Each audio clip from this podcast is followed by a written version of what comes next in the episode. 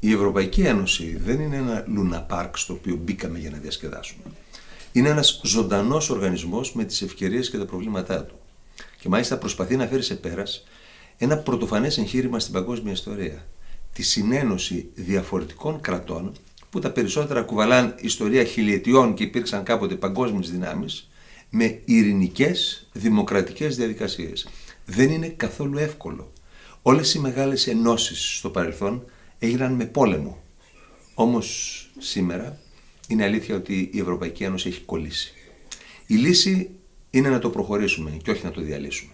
Αγωνιζόμαστε ώστε κάποτε εμείς ή έστω τα παιδιά μας να ζουν στις Ηνωμένες Πολιτείες της Ευρώπης με έναν πρόεδρο, μία κυβέρνηση, ένα στρατό, ένα φορολογικό σύστημα. Με τις ιδιαιτερότητες και την πολιτισμική ταυτότητα κάθε χώρας, η οποία θα συμβάλλει και θα πλουτίζει το κοινό ευρωπαϊκό οικοδόμημα.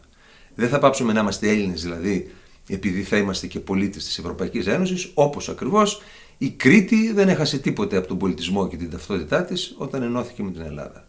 Και αγωνιζόμαστε ώστε η Ευρωπαϊκή Ένωση να μην μεταμορφωθεί σε Ισλαμικό χαλιφάτο όταν έτσι όπως πάμε οι μουσουλμάνοι της Ευρώπης θα αποκτήσουν αριθμητική υπεροχή.